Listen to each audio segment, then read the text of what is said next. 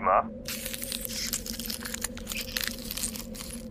Kilka miesięcy czekaliśmy, drodzy Państwo, na to, aby wrócić z Halotu Zima. Zaczynamy w tym sezonie dużo szybciej, bo i sezon zaczyna się, co prawda tradycyjnie szybko, ale my w tamtym sezonie zaczynaliśmy trochę później. Inauguracja Alpejskiego Pucharu Świata już za chwilę, w najbliższy weekend, właściwie jutro. Pierwsze giganty się rozpoczną, a zatem rozpoczynamy Halotu Zima, drugi sezon podcastu portalu sportsinwinter.pl. Ja nazywam się Mateusz Król, a ten podcast w tym sezonie współpracuje prowadzić będzie ze mną Jarosław Gacka, sportsinwinter.pl. Porozmawiamy dzisiaj o narciarstwie alpejskim w szerokim wydaniu. Wielką niespodzianką jest oczywiście to, że gościem tego podcastu wyjątkowym będzie Maryna Gąsienica Daniel, nasza najlepsza narciarka alpejska, a o narciarstwie rozmawiać dziś z nami będą znamienici goście. To Tytus Olszewski, UJFM i sportpoinformowani.pl. Witamy serdecznie. Cześć wszystkim. I kolejnym gościem jest Tomasz Lutek, sportsinwinter.pl. Witamy serdecznie serdecznie. Witam. Y, ale zanim będziemy rozmawiali o tym, co w sezonie dziać się będzie, czego oczekujemy, czego się spodziewamy i, i jakich mamy faworytów, y, no to tradycyjnie newsy, które wprowadzą nas w ten sezon. Już w najbliższą sobotę rusza olimpijski sezon Pucharu Świata w narciarstwie alpejskim. Polski Związek Narciarski potwierdził, że w Zelden zobaczymy Marynę Gąsienicę Daniel oraz Magdalenę Łuczak.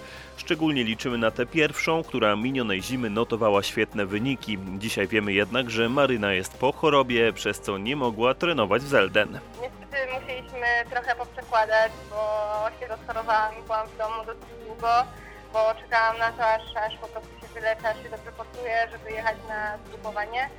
Więc e, podchodzę do tego z dużym spokojem. Jest to pierwszy start sezonu, który zawsze jest bardzo wcześnie cieszę się, że mogę tam pojechać, cieszę się, że już się wyleczyłam i ale jakby nie podchodzę do tego, że muszę tam wyrównywać jakieś rachunki, no bo jednak no nie miałam na przykład okazji potrenować w Zelden, gdzie dużo ludzi trenowało. Ja po prostu podejdę do tego ze spokojem, no i oczywiście spróbuję dać siebie wszystko. Do Pucharu Świata po dwóch latach od debiutu powraca Magdalena Łuczak. Polska juniorka zaliczyła świetny wynik w Mistrzostwach Świata minionej zimy. Teraz będzie zdobywała doświadczenie. Jej wypowiedź znajdziecie na sportsinwinter.pl. Niestety kolejny rok z rzędu podczas zawodów otwarcia zabraknie męskiego reprezentanta Polski. To dlatego, że zgodnie z przepisami prawo startu w gigancie mają tylko ci zawodnicy, którzy zajmują miejsca do 150 na liście FIS punktów. Najwyżej z naszych zawodników sklasyfikowany jest w tej konkurencji Michał Jasiczek, zajmuje 188 miejsce. Sezon 2021-2022 na start. Niestety, jak co roku, taki w tym część gwiazd, jak i innych zawodników regularnie startujących w zawodach Pucharu Świata z inauguracji wyeliminowały kontuzje. Niektórzy będą musieli także zapomnieć o Igrzyskach Olimpijskich w Pekinie. W Austrii podczas otwarcia sezonu zabraknie m.in. Wendy Holdener. Pełną listę kontuzjowanych zawodników znajdziecie na sportsinwinter.pl. Christian Neureuter, ojciec Felixa, otarł się o śmierć w wyniku ugryzienia kleszcza, które miało miejsce minionego lata. Zakażony kleszcz doprowadził do zapalenia opon mózgowo-rdzeniowych. 72-latek należący w latach 70. do slalomowej czołówki przez kilka tygodni walczył o życie i tę walkę na szczęście wygrał. Nie milkną echa kontrowersji związanych z zawodami w slalomie równoległym. FIS ewidentnie chce przepchnąć tę dyscyplinę i na stałe wpisać do alpejskiego kalendarza, jednak zawodnicy są temu przeciwni. Tym razem głos zabrały gwiazdy reprezentacji Szwajcarii. Oświadczyły, że zamierzają zbojkotować najbliższe zawody w paralelu, które mają się odbyć w połowie listopada w austriackim Lech. Więcej na ten temat przeczytacie na sportsinwinter.pl.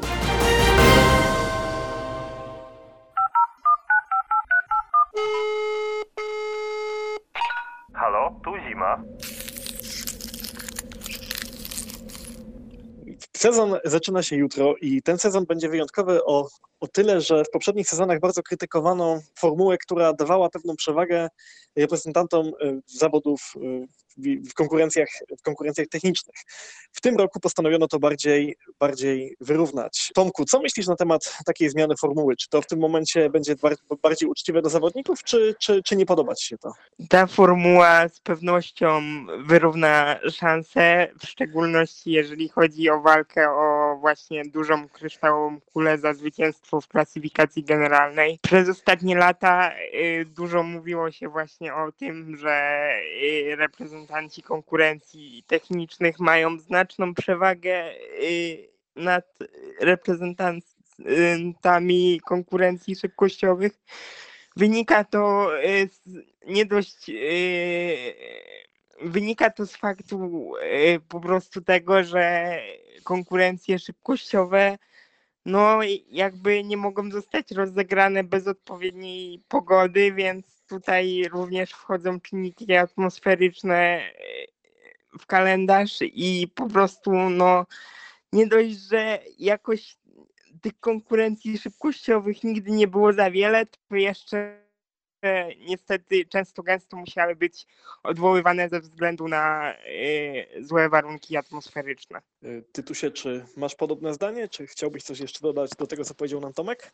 E, ja również zgadzam się z opinią, że to jest bardzo dobre posunięcie, ponieważ od kilku lat widzieliśmy, że ta, mm, te głosy, że rywalizacja jest nierówna, były podnoszone i było to też widać w poprzednim sezonie, gdzie zawodnicy z drugich miejsc naprawdę mieli szansę na zwycięstwo, ale zabrakło ich w tym tych e, konkurencji szybkościowych.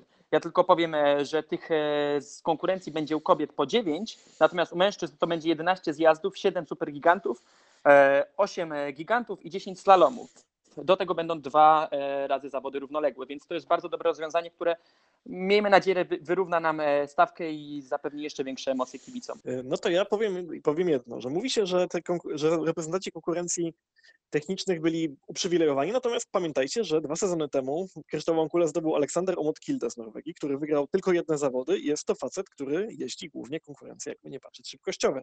On jest owszem dobrym gigancistą, ale no ale ten gigant to jest taka, bym powiedział, to jest taki dodatek do zjazdów i supergigantów, także, także jego równe starty w konkurencjach e, szybkościowych, czy dużej konkurencji w, konkur- e, w tych dyscyplinach technicznych dały mu sukces. A druga uwaga, którą mam, to rozmawialiśmy o tym, jakie właśnie mówiłeś Tytusie, jakie będą konkurencje i pytanie do was, co myślicie o tym, że to jest kolejny sezon dobijania powolnego, bo tak to trzeba nazwać, kombinacji alpejskiej, że to już nie jest, że, że ta konkurencja umiera, umiera na naszych oczach.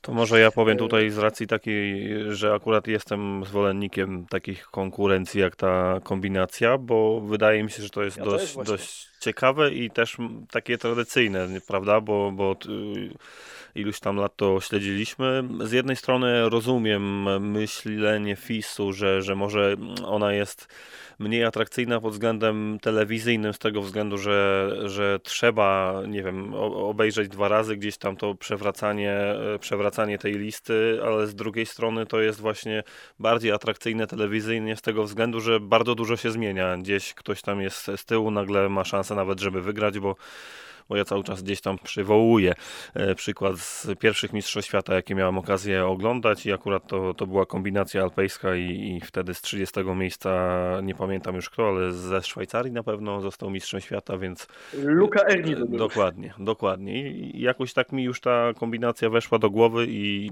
no i chciałbym, żeby to było. Jeżeli nie można w takim stopniu tego robić, jak, jak e, żeby było częściej, no to chociaż spróbujmy raz czy dwa razy rozegrać, zwłaszcza, że jednak jednak e, na tych imprezach najwyższej rangi jeszcze kombinacja jest. Tak, ja tylko jeszcze dopowiem, że zgadzam się z tą opinią, bo kombinacja wprowadzała naprawdę dużą różnorodność i ja to nazywam tak, że te równoległe, wprowadzanie równoległych na rzecz e, kombinacji jest po prostu zabijaniem prawdziwego sportu, bo to ta kombinacja była od dawna i pomimo tego, że może nie sprzedawała się tak dobrze w telewizji, ale była wyzwaniem dla narciarzy i pokazywała ten wachlarz umiejętności. Wspominaliśmy właśnie, że kombinacja będzie na Igrzyskach Olimpijskich. Właśnie, Igrzyska Olimpijskie, zdecydowanie najważniejsza impreza przyszłego sezonu, czy może jednak nie? Jak uważacie, czy Puchar Świata jest jednak, czy zawodnicy będą się skupiać tylko właśnie na tym medalu olimpijskim, czy raczej będą walczyć o kryształowe kule, bo e, poprzedni sezon i w ogóle ta sytuacja pandemiczna pokazała, że niekoniecznie skupienie się na Pucharze Świata daje gwarancję sukcesu na wielkiej imprezie. Widzieliśmy to między innymi w skokach narciarskich, y, więc będą Pentiro, Christophersen ci najlepsi będą rywalizować o złoto olimpijskie, czy walczyć o kryształową kulę? Jak myślicie?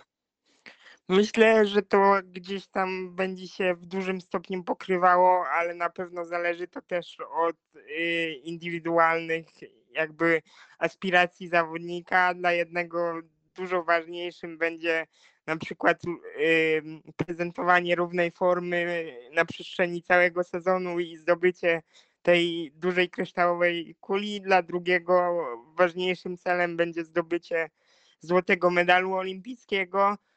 Niemniej jednak na pewno dla każdego sportowca Igrzyska Olimpijskie są e, czymś bardzo ważnym, bo jest to jakby nie patrzeć szansa na to, żeby, żeby reprezentować swój kraj i tak naprawdę też dla dużo większej publiczności, bo wielu fanów jest, można powiedzieć, takich, e, którzy narciarstwo alpejskie oglądają tylko i wyłącznie przy okazji dużych imprez, jak na przykład Mistrzostwa Świata lub właśnie Igrzyska Olimpijskie, więc jest to również szansa, żeby pokazać się trochę szerszej publiczności. Tak E, jest, to, to, to prawda. Ja uważam, że w ogóle majstersztykiem byłoby odniesienie sukcesu o zarówno Pucharze Świata, jak i w Igrzyskach Olimpijskich, ale myślę, że dla tych e, wielkich e, to te Igrzyska mają naprawdę duże znaczenie też, y, aby podkreślić ich e, tak naprawdę tą e, rangę i te sukcesy, więc ci niektórzy, co mają do, pewne parachunki z Igrzyskami, bo wcześniej na przykład nie zdobywali medalów, jak Petra Wlochowa, myślę, że mogą zawalczyć o te Igrzyska, ale też mamy dużo zawodników, którzy chcą e, się odkuć po poprzednim sezonie i pokazać, że potrafią na przestrzeni całego e, sezonu odnieść sukces. Ja też uważam tak to, co wy, że najlepsi zawodnicy to i w Pucharze Świata będą się e, liczyć i, i na Igrzyskach Olimpijskich, chociaż jak wiadomo na Igrzyskach wystarczy, że wyjdzie czasami jeden, je, jeden przejazd i, i, i można się cieszyć ze, zło, ze złota. W Pucharze Świata jest to oczywiście niemożliwe. Ja śledzę narciarstwo alpejskie już od lat, ale nigdy nie mieliśmy, nigdy nie, nie pamiętam, żebyśmy mieli tak dobrą zawodniczkę lub zawodnika jak obecnie Maryna Gąsienica-Daniel. I teraz czas na, naszą, na naszego specjalnego gościa, czy jak to się dzisiaj mówi, gościnię. Maryna Gąsienica-Daniel to najlepsza zdecydowanie zawodniczka, która reprezentowała Polskę w narciarstwie alpejskim co najmniej od czasu sióstr Tlałek. Dzisiaj specjalnie dla nas powie parę słów. Halo, tu zima. A zatem czas na rozmowę z naszym gościem specjalnym. Jest z nami już Maryna Gąsienica. Daniel, witamy serdecznie. Dzień dobry. Miło, miło, mi, miło mi słyszeć. Od razu zapytam, czy stęskniona Pani za zawodami Pucharu Świata i innymi w ogóle, czy, czy, czy trochę jeszcze można poczekać na, na to wszystko? Mm, No już na pewno trochę stęskniona. E, Zawsze jest tak, że jak Zelda się zbliża, to mm, po prostu gdzieś to napięcie takie przedstartowe się pojawia u wszystkich, bo już wiadomo, że sezon coraz bliżej, zima coraz bliżej, coraz zimniejsze dni. E, No i myślę, że wszyscy się z tego cieszą, no bo jednak sezon Zelden to takie otwarcie sezonu, więc ja też się cieszę. A dużo się pomylę, jak powiem, że tam z tym Zelden są jakieś rachunki do wyrównania, czy, czy jednak w ten sposób do tego Pani nie podchodzi? A akurat w tym sezonie nie do końca tak do tego podchodzę, dlatego że ostatnie treningi e, niestety musieliśmy trochę poprzekładać, bo się rozchorowałam i byłam w domu dosyć długo, bo czekałam na to, aż, aż po prostu się wyleczę, aż się dobrze poczuję, żeby jechać na zgrupowanie. Więc e, podchodzę do tego z dużym spokojem. Jest to pierwszy start sezonu, który zawsze jest bardzo wcześnie. Cieszę się, że mogę tam pojechać, cieszę się, że już się wyleczyłam i, i po prostu przygotuję się do tego Zelden mm, teraz w kilku następnych dniach, ale, ale jakby nie podchodzę do tego, że muszę tam wyrównywać jakieś rachunki, no bo jednak nie, no nie miałam na przykład okazji potrenować w Zelden, gdzie dużo ludzi trenowało. Ja po prostu podejdę do tego ze spokojem, no i oczywiście spróbuję dać z siebie wszystko, ale co będzie, to, to zobaczymy. No, tak właśnie czytałem ostatnio dużo miłych słów pod ciekawym, takim świetnym filmikiem na, na, profilach, na profilach społecznościowych, jaki się pojawił. Tam niektórzy porównują do Hirschera, inni pisali, że to w ogóle będzie sezon, zaczęli tam, tam wskazywać, że jakie to miejsca pani nie będzie zajmowała i tak się zastanawiam, czy, czy, czy to zawstydza, bo tam się pojawiała taka emotka z małpeczki z zakrywanymi oczami, że tak powiem i, i tak się zastanawiam, czy, czy to jest y, jakieś nakładanie presji, czy, czy właśnie bardziej aż tak bardzo miło, że ktoś tak pisze. Nie, ja raczej bym powiedziała, że miło. Oczywiście Mhm. Zawsze, ta, zawsze w mediach ta presja się pojawia, ale my staramy się jakby nie dopuszczać do głowy tego, że ktoś na nas naciska i, i, i wywiera na nas presję. Raczej staram się e, to odbierać jako po prostu pozytywną energię i pozytywne wsparcie. I mam nadzieję, że tak ludzie też y, to traktują, ci co piszą i ci co komentują i mam nadzieję, że, że jakby głównie te ich komentarze to właśnie, to właśnie jest dla nas wsparcie, a nie nakładanie presji, no bo jednak e, myślę, że pod taką presją medialną niezbyt dobrze się działa i niezbyt dobrze się pracuje, więc myślę, że każdy o tym wie i, i po prostu wydaje mi się, że, że jednak ważniejsze jest to, żeby odebrać to jako, jako po prostu wsparcie. Mhm, a pod presją y, powiedzmy y, słów prezesa związku y, o tym, że jest Pani jedną z szans medalowych w Polskim Związku Narciarskim oczywiście, to, to, to jest coś, co kiedyś chyba Pani też tam powiedziała prezesowi, to jest kontynuacja tych słów, czy, czy, czy jak do tego podejść? Myślę, że tak. Nie, myślę, że tak. E, No cztery lata temu w e, Pjongczang, e, w Pjongczangu e, faktycznie powiedziałam prezesowi, bo no, czułam straszny niedosyt też po zawodach tam w Korei, bo wiedziałam, że już dobrze jest, że jednak nie wyszły mi przejazdy, gdzieś tam popełniłam błędy i po prostu miałam bardzo duży niedosyt. W międzyczasie nasi skoczkowie zdobywali medale i po prostu e, no naprawdę wiedziałam, że ja też chcę osiągnąć ten poziom i chcę walczyć o te medale w przyszłości. No i że już minęły 4 lata, dosyć szybko, dosyć szybko e, to się stało, no to po prostu teraz wszyscy też wracają do tego. E, moja jazda też jest na dużo lepszym poziomie. Zaczęłam się mieszać gdzieś tam w tej czołówce, narciarek w gigancie. I, no i wydaje mi się, że to też jakby daje tego powód, powód do tego, żeby wracać do tych słów e, z Korei. No ale jak najbardziej też e, cieszę się, że, że mam takie wsparcie i myślę, że to też prezes mówiąc takie słowa, głównie zależy mu na tym, że bym wiedziała, że, no, że we mnie wierzą i też chcą mnie bardzo mocno wesprzeć e, w tym, żeby osiągać najlepsze wyniki. Mhm. No, z jednej strony mówimy o presji, że, że nie zawsze fajnie się pod, pod nią pracuje, a z drugiej strony trener chyba z lat szkolnych, Janusz Starzyk, właśnie w trakcie Mistrzostw Świata w Cortinie po gigancie z nim rozmawiałem i mówił, że, że jest Pani taką zawodniczką, która umie te nerwy trzymać na wodzy. Rzeczywiście coś jest w tym? Zgodzi się Pani z tym?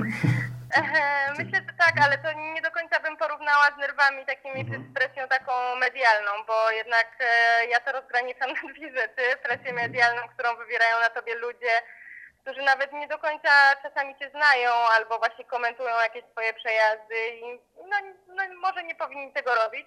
A co innego jak wywiera na ciebie po prostu presję e, ranga zawodów, czyli to, gdzie ty jesteś, gdzie się akurat znajdujesz i z tym sobie musisz poradzić. I uważam, że akurat z tą presją w jakiś tam sposób umiem sobie poradzić i lubię też działać na jakby mając dużo adrenaliny, bo jednak im wyższa ranga zawodów, tym większa adrenalina. Więc dlatego też e, ja akurat e, jestem taka, że lubię mieć tą adrenalinę, bo wiem, że lepiej jestem skoncentrowana i, w miarę dobrze umiem sobie z nią radzić. Na tyle, że ona mi dosyć często pomaga. Oczywiście, jeżeli nie przewyższy jakby tych moich już e, oczekiwań, tak powiem, adrenaliny w organizmie, ale ale jednak to jest inna presja niż ta medialna, gdzie właśnie ludzie cię oceniają i cały czas piszą, czego by wymagali od ciebie, a czego nie. I, no i tego nie do końca lubię, a, a presję jakby ze względu na zawody, ze względu na to miejsce, gdzie jestem, to myślę, że każdy zawodnik się do tego przy, jakby jest do tego przygotowany i się też do tego przyzwyczaja i uczy się tego w jakimś tam stopniu i po prostu to nie przeszkadza aż tak bardzo. Ja tak, ja tak uważam. No, no, no też z naszej strony lepiej się zachwycać po takich super wynikach, jak, jak były po, po, w minionym sezonie, niż, niż rzeczywiście to nakładać, tak mi się wydaje, ale e, tak się zastanawiam, czy, czy ta Cortina e, i powiedzmy ten, ten błąd, który tam się gdzieś pojawił, mimo wszystko wysokie miejsce, bo to trzeba podkreślać jak, na, jak najbardziej, to, to on siedział w głowie, czy, czy właśnie wysokie miejsce, jakie tam Pani zajmowała na Mistrzostwach Świata, to pozwalały gdzieś tam to wyrzucać z głowy? To był trudny czas, no bo jednak e, zajęłam bardzo wysokie miejsce, szóste miejsce, które i tak dawało mi satysfakcję i byłam z tego zadowolona. E, no ale jak dopuszczałam sobie do głowy to, że jeszcze z tym błędem, to były takie mieszane uczucia. Z jednej strony było, z tym błędem byłam szósta, wow, super, a z drugiej strony gdyby nie ten błąd, no to mogłabym być znacznie wyżej. Ale myślę, że to każdy zawodnik ma takie coś e, po zawodach, jeżeli tam coś dziwnego się wydarzy i po prostu trzeba umieć sobie z tym poradzić, cieszyć się z tego, co jest, e, po prostu wziąć z tego jakieś tam korzyści. a zawsze też uczymy się na tych błędach, więc może, może też mi to pomoże w przyszłości, że będę, nie wiem, zwrócę może troszeczkę bardziej uwagę na jakieś konkretne rzeczy podczas przejazdów. Może się obróci to w jakiś plus w nawet ważniejszym momencie, więc e, tak do tego podchodzę i mam nadzieję, że tak będzie. Oby tak było, będziemy za to trzymać kciuki, bo przy, na początku w sumie coś, coś mówiła Pani o tym, o, o zdrowiu, że, że teraz jakby to, to, to wracało, a czy w trakcie przygotowań wszystko było ok, bez, bez większych problemów, że tak powiem? Tak, cały okres przygotowawczy przyszedł bardzo dobrze, bardzo sprawnie, dużo przepracowaliśmy dni na nartach, dużo też przepracowałam bardzo dużo godzin treningów kondycyjnych, więc jakby nie mogę narzekać, jeżeli chodzi o całe lato i cały okres przygotowawczy. No jedyny moment, który tak naprawdę można powiedzieć, że nam do końca nie wyszedł, to właśnie teraz, zaraz przed Zeldem. Mieliśmy wyjeżdżać na zgrupowanie dziewiątego, jednak e, no, rozłożyła mnie dosyć mocno choroba. Byłam bardzo przeziębiona, gdzieś tam pojawiła się gorączka, więc nie, nie mogłam sobie pozwolić na to, żeby jechać e, po prostu taka zakatarzona na wyjazd.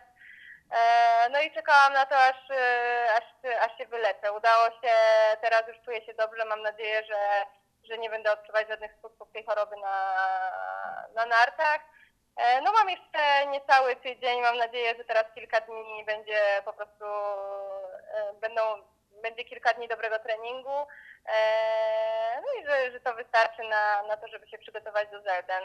A, zaraz po Zelden mamy kolejne treningi już do reszty sezonu. Jakby nie boję się tego, że nie zdążę. A, a teraz po prostu uważam, że muszę podejść ze spokojem, bo różne rzeczy się dzieją e, zawodnikom i nie tylko, więc e, to, że się jest tam raz chorym, no to nie można jakby załamywać się tym i po prostu trzeba, trzeba stanąć i zobaczyć, co będzie.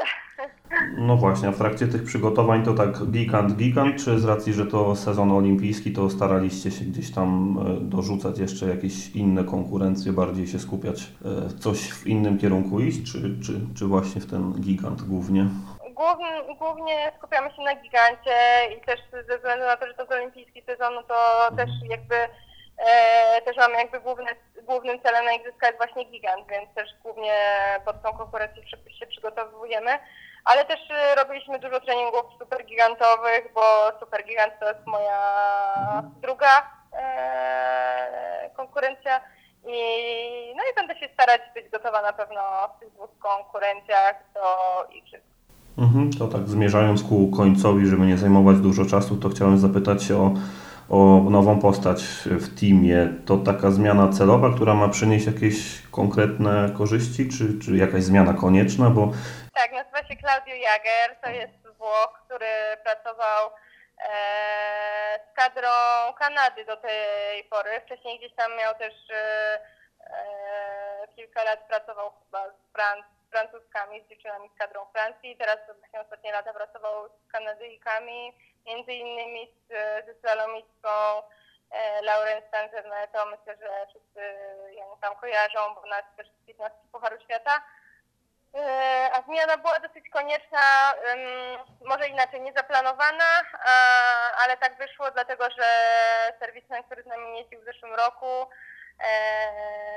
po prostu tam do- dostał jakieś naciski od strony rodziny, że, że musi zostać więcej w domu, że jednak e, bardzo im go brakowało. On też był z Hiszpanii, więc te powroty do domu były bardzo rzadkie, dla niego jeszcze tym bardziej utrudnione, bo jednak daleka droga, czy wracanie samolotami jeszcze podczas e, sezonu covidowego, ograniczenie lotów i jakby no, no na pewno nie było mu łatwo. E, Gdzieś tam rodzina mm, po prostu poprosiła, żeby jednak był bardziej dużo więcej w domu. On nie chciał nas jakby przez to obciążać e, swoim e, tym problemem jakby rodzinnym, że, że, że cały czas tam proszą go o pow- powrót do domu. E, No i rozeszliśmy się, ale w bardzo dobrych stosunkach i tak naprawdę czasami gdzieś się jeszcze spotkamy, bo on teraz jeździ jeszcze z jednym chłopakiem, co prawda jest to Hiszpan, więc, więc jakby trochę więcej jest faktycznie w tym domu i, i gdzieś tam się już spotkaliśmy i mamy bardzo dobre wspomnienia i jakby rozeszliśmy się na bardzo dobrych stosunkach. E, No ale ze względu na to po prostu też szukaliśmy nowej osoby do teamu, no i akurat właśnie ten e, Włoch Claudio Jager, on nie był pewny znowu pracy z Kanadyjkami, więc e, postanowił po prostu zmienić i dołączyć do nas.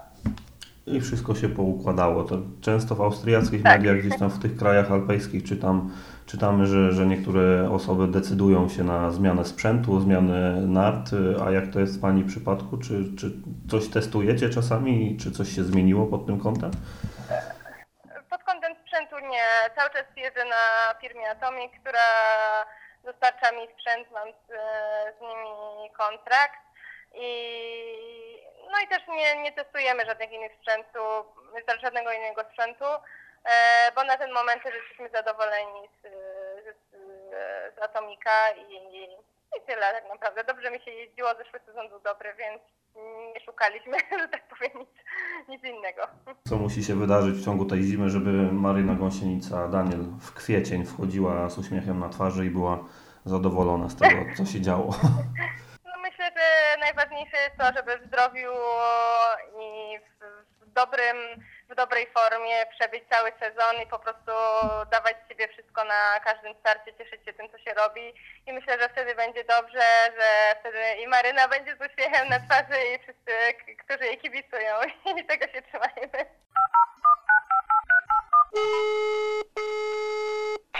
Halo, tu zima.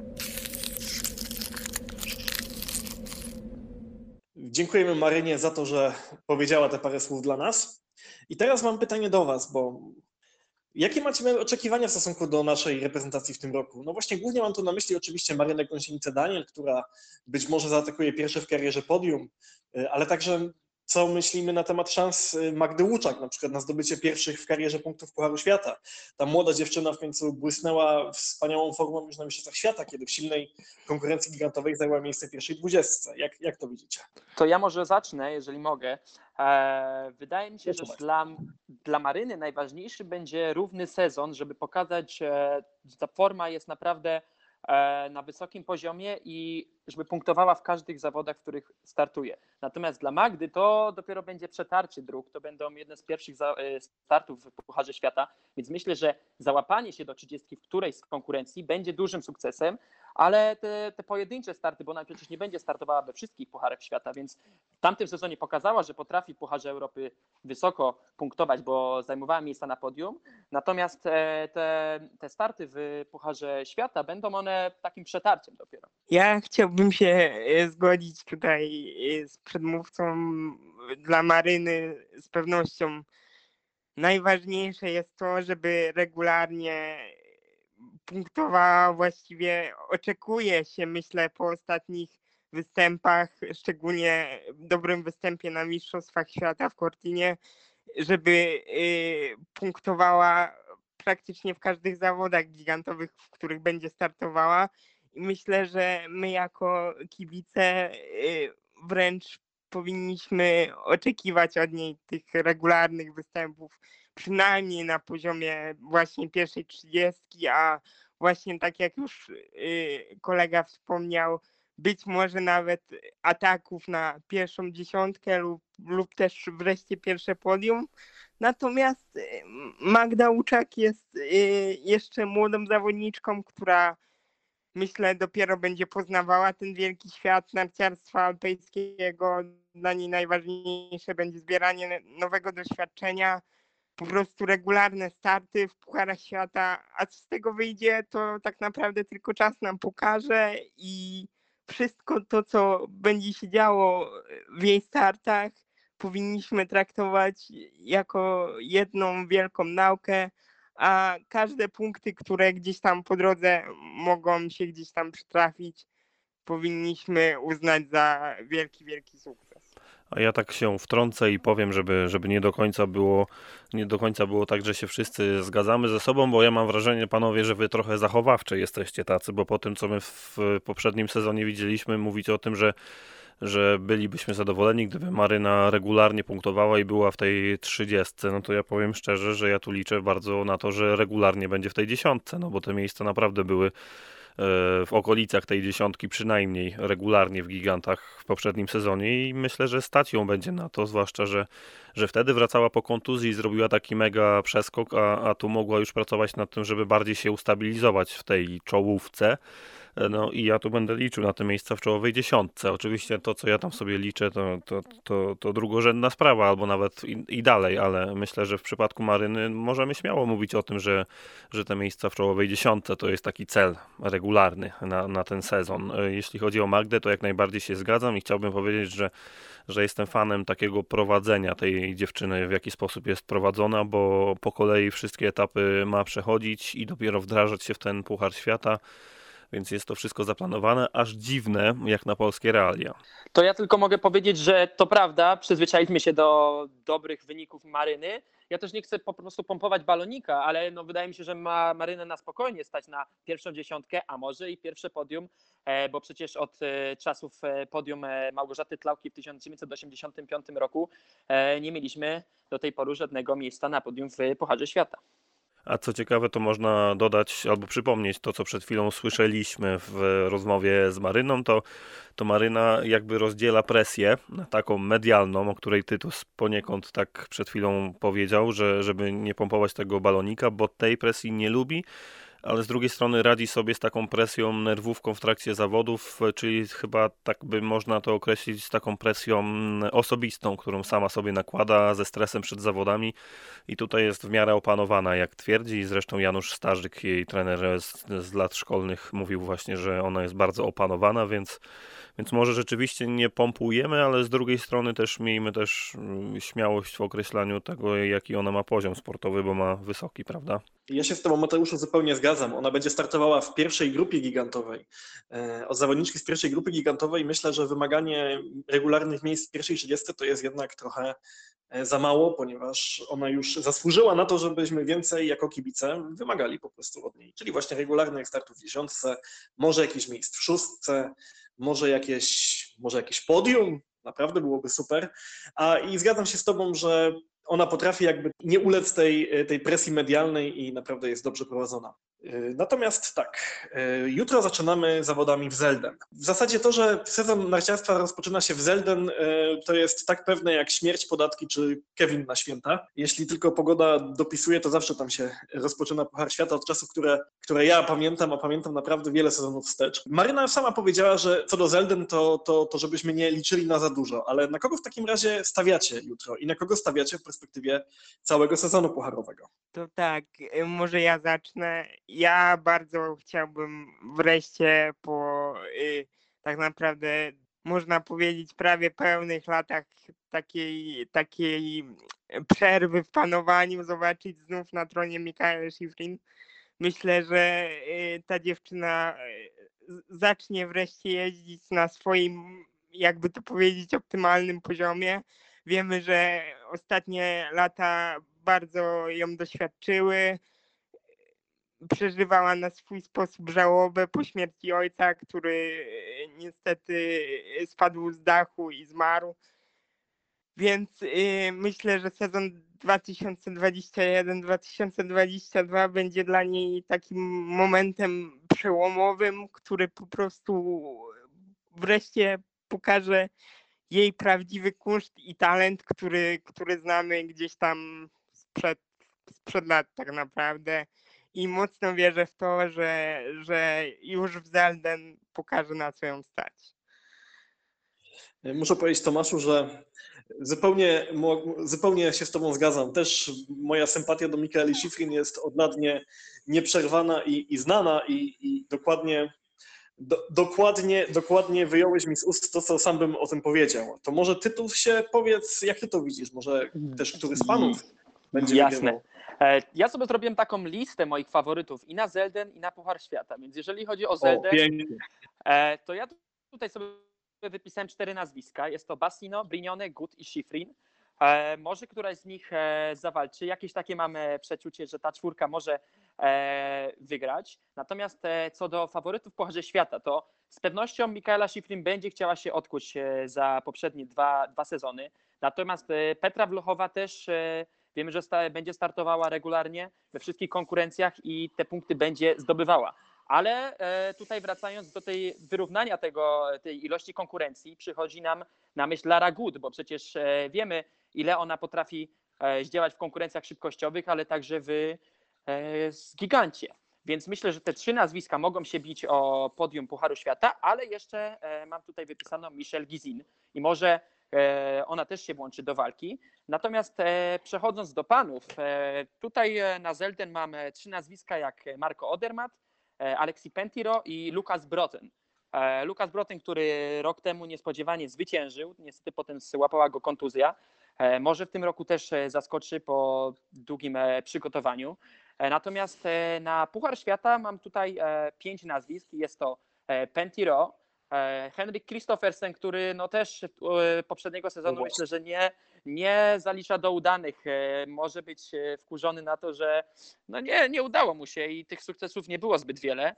Do tego bym jeszcze dołożył Marco Odermata, który tak jak Lara Gut też dzięki wyrówna, wyrównanej liczbie konkurencji może się wspiąć do góry.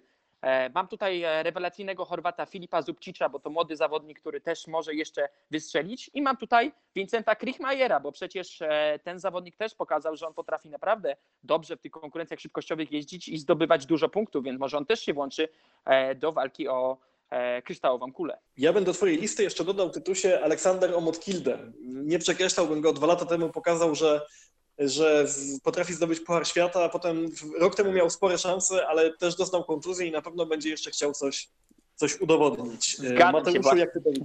Wiecie co, ja- przy Zelden akurat to bym, to bym dorzucił jeszcze jedno nazwisko, które się pojawiło dwa lata temu i wygrywając, jeżeli chodzi o kobiety, a, a później nam trochę Alice zniknęła, ale z drugiej strony pod koniec zeszłego sezonu zdecydowanie się rozkręcała i ona ostatni gigant sezonu wygrała, więc ja myślę, że o tym nazwisku nie powinniśmy zapominać, pod warunkiem, że nie będzie znowu takiego scenariusza jak rok temu, że ona będzie się też rozpędzała w kierunku igrzysk e, chociażby, więc e, ją bym dorzucił. Jeśli chodzi o Puchar Świata, to raczej też bym się skłaniał w e, kierunku tych nazwisk, e, w, o których mówił Tytus. E, W przypadku mężczyzn to oczywiście ja całym sercem będę za Henkiem, e, ale czy, czy to się sprawdzi? Nie wiem. Po ostatnim sezonie mam duże wątpliwości, czy, czy on jest jeszcze w stanie i czy nie brakuje mu rzeczywiście tego Hirschera. Mm, Z facetów bym stawiał na Marco Odermata, bo tak jak chyba dobrze pamiętam, Marek po sezonie pisał, że tam nie do końca według e, jego jakichś obliczeń i według jego teorii, której dokładnie nie pamiętam, ale pamiętam jaki był wynik tej teorii, że, że Marco Odermatt tak naprawdę miał szansę na to, żeby wygrać tą e, generalkę, gdyby to wszystko się inaczej ułożyło, więc ja tutaj będę też za nim i, i w ten sposób to widzę.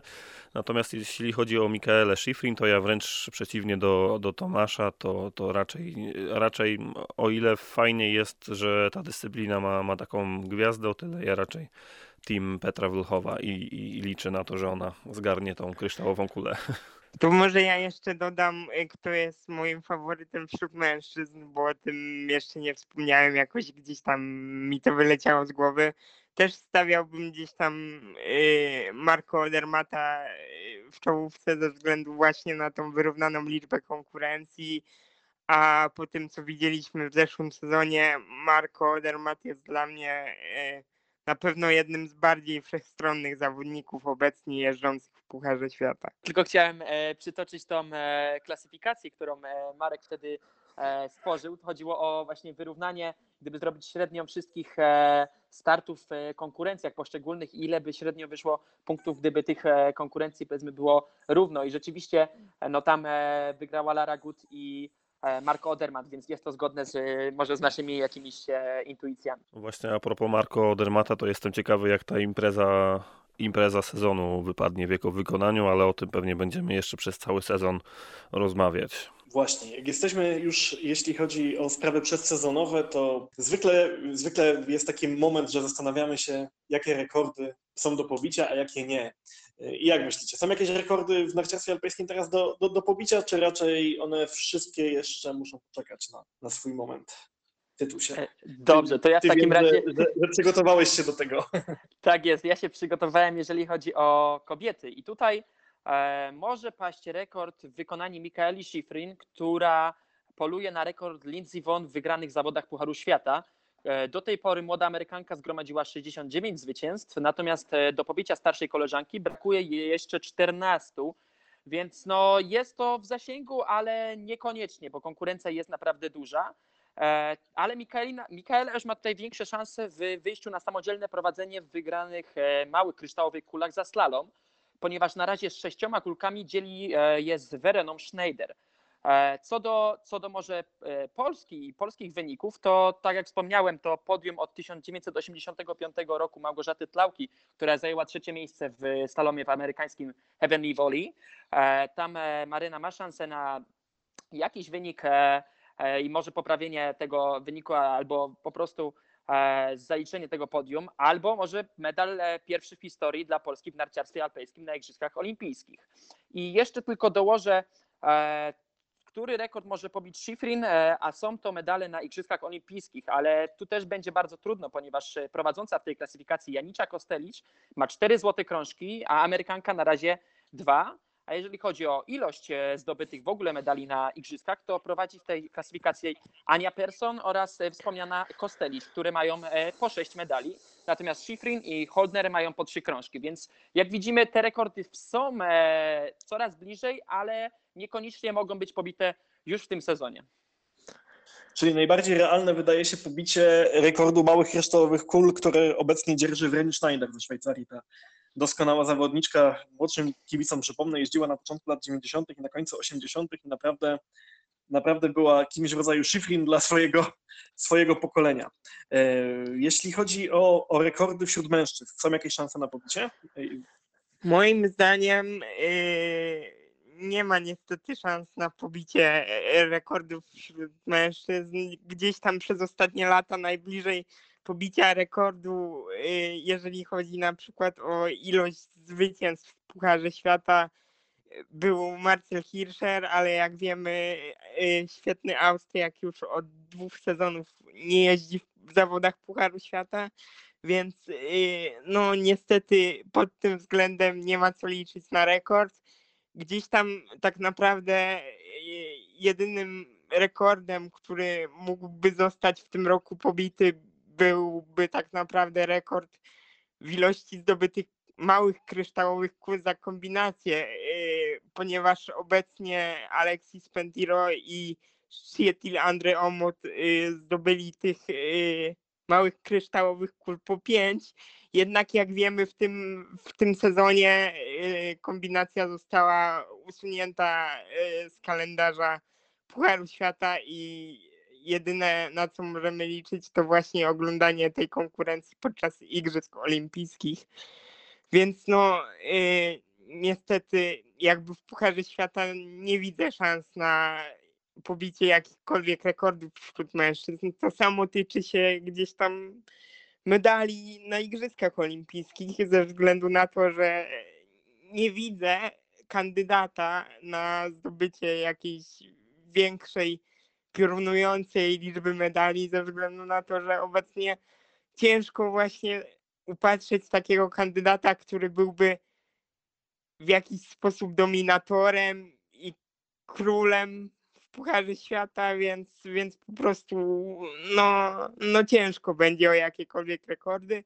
Dodam tylko, że y, rekordzistą pod względem y, liczby zdobytych medali na Igrzyskach Olimpijskich jest właśnie wspomniany przeze mnie wcześniej Sietil Andre Omot.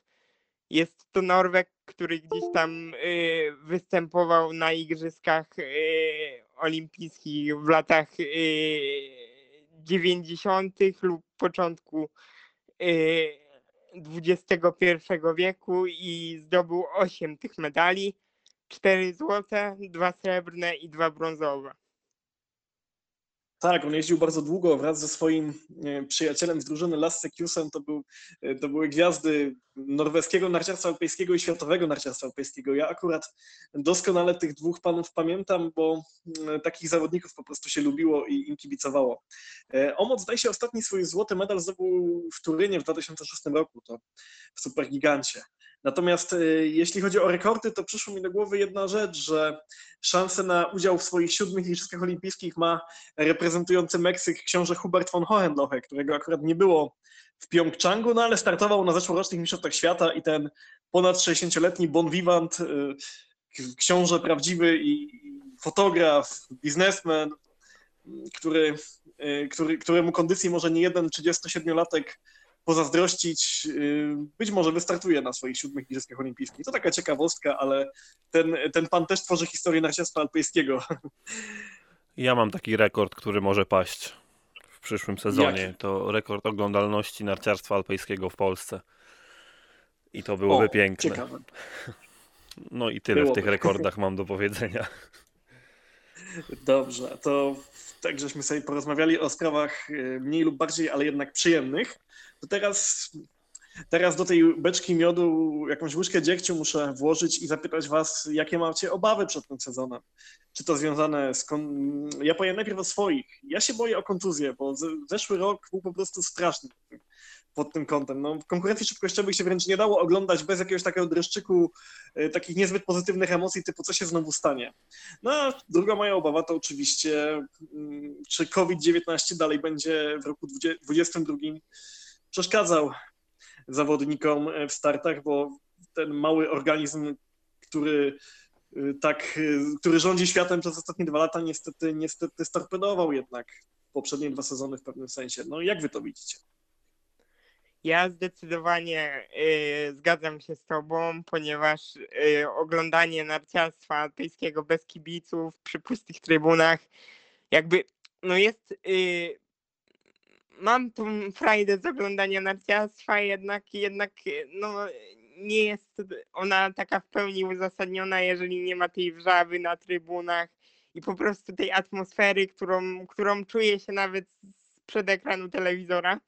Natomiast y, do tego, o czym już wspomniałeś, chciałbym w sumie dodać taką obawę y, ze strony może takiego fana, który gdzieś tam zdaje sobie sprawę, że zbliża się ta im, impreza czterolecia, czyli Igrzyska Olimpijskie. A jak wiemy, Igrzyska Olimpijskie są, są gdzieś tam takim momentem kulminacyjnym i gdzieś w mojej głowie y, kłębi się taka myśl, że gdy igrzyska się zakończą, dobiegną końca gdzieś tam kariery dobrych i zasłużonych zawodników. Może jeszcze jest trochę za wcześnie, żeby o tym myśleć, ale, ale gdzieś tam z tyłu głowy taka myśl jest. Y, Czyli boisz się, że zawodnicy, których tak podziwiamy, y, zakończą swoje kariery? No myślę, że nie, bo Schifrin czy Wylchowa to są jeszcze dziewczyny bardzo, bardzo młode. No, no Lara Good może, ona już, ona już ma swoje w cudzysłowie lata, ale też jeszcze może parę lat jeździć, także mam nadzieję, że jakichś spektakularnych zakończeń kariery nie będziemy oglądać w tym roku.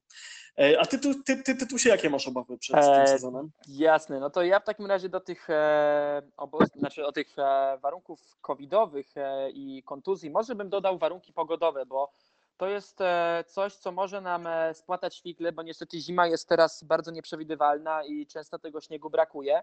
A żeby się, mam nadzieję, nie okazało, że zabraknie na przykład e, drugiej osobie w klasyfikacji generalnej jednego startu w konkurencjach szybkościowych, bo jak wiemy, te konkurencje szybkościowe mają troszkę e, większe wymagania, żeby się mogły odbyć i, i jednak te warunki pogodowe dużą rolę grają. A druga kwestia to jest ten e, slalom równoległy, ponieważ wiemy, ile było kontrowersji wokół niego. Sam Alexi Pentiro podkreślał, że no, on e, nie uznaje do końca tej konkurencji. Też e, nie wiemy, czy to jest ala slalom, ala gigant, te nierówności. Tak jak widzieliśmy na Mistrzostwach Świata, to wzbudziło naprawdę e, duże kontrowersje i mam nadzieję, że zostanie to w jakiś sposób e, wyrównane i będziemy mogli się e, rzeczywiście cieszyć e, z tego narciarstwa, a nie będzie to takie naciągane stricte pod telewizję. No to ja też wtrącę swoje trzy grosze i powiem wam, że mm, Jarek mówiłeś o kontuzjach, ich się boję też rzecz jasna, chociaż one mnie jakoś bezpośrednio dotykać nie będą, no to lepiej, żeby rywalizacja odbywała się w pełnym składzie zawodników, którzy mają się bić o, o te najwyższe laury. Wspomniałeś też o COVID-zie i ja w kontekście całego sezonu jakoś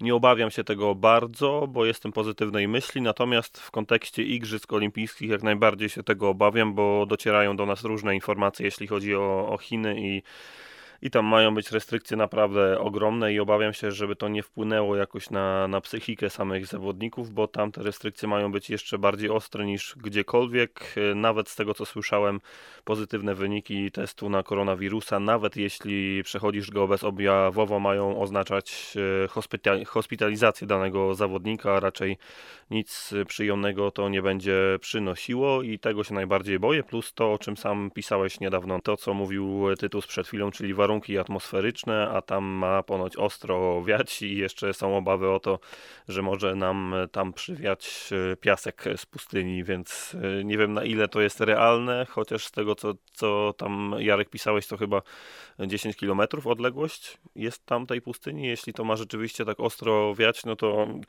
no to obawiam się, że znowu będziemy świadkiem czegoś podobnego jak w Pjongczangu, że te, że te konkurencje były przenoszone. Zresztą start Mistrzostw Świata we Włoszech też taki był y, trochę i, i moim zdaniem to trochę wpływa na to, że, że ta impreza jest y, no jeśli jest coś zaplanowane, ktoś się nastawia na oglądanie czegoś o określonej porze, a później zaczynają się zmiany programu, to robi się pewien chaos i, i, i tego w sumie najbardziej się boję. Tego miejsca rozgrywania igrzysk i, i tego, co może tam zastać zawodników e, i cały świat sportu. Tak, tam e, z tego co właśnie czytałem i co potem napisałem, tam jest rzeczywiście 10 kilometrów, podobnież do, do pustyni Gobi, więc to, to, jest blisko. Jakby nie patrzeć na pustynia Gobi, to, to, to nie jest jakiś tam, nie wiem, mały kawałek piasku jak pustynia błędowska e, w Dąbrowie Górniczej, która i tak jest największą pustynią w Europie. Tylko naprawdę kawał, kawał piachu. No.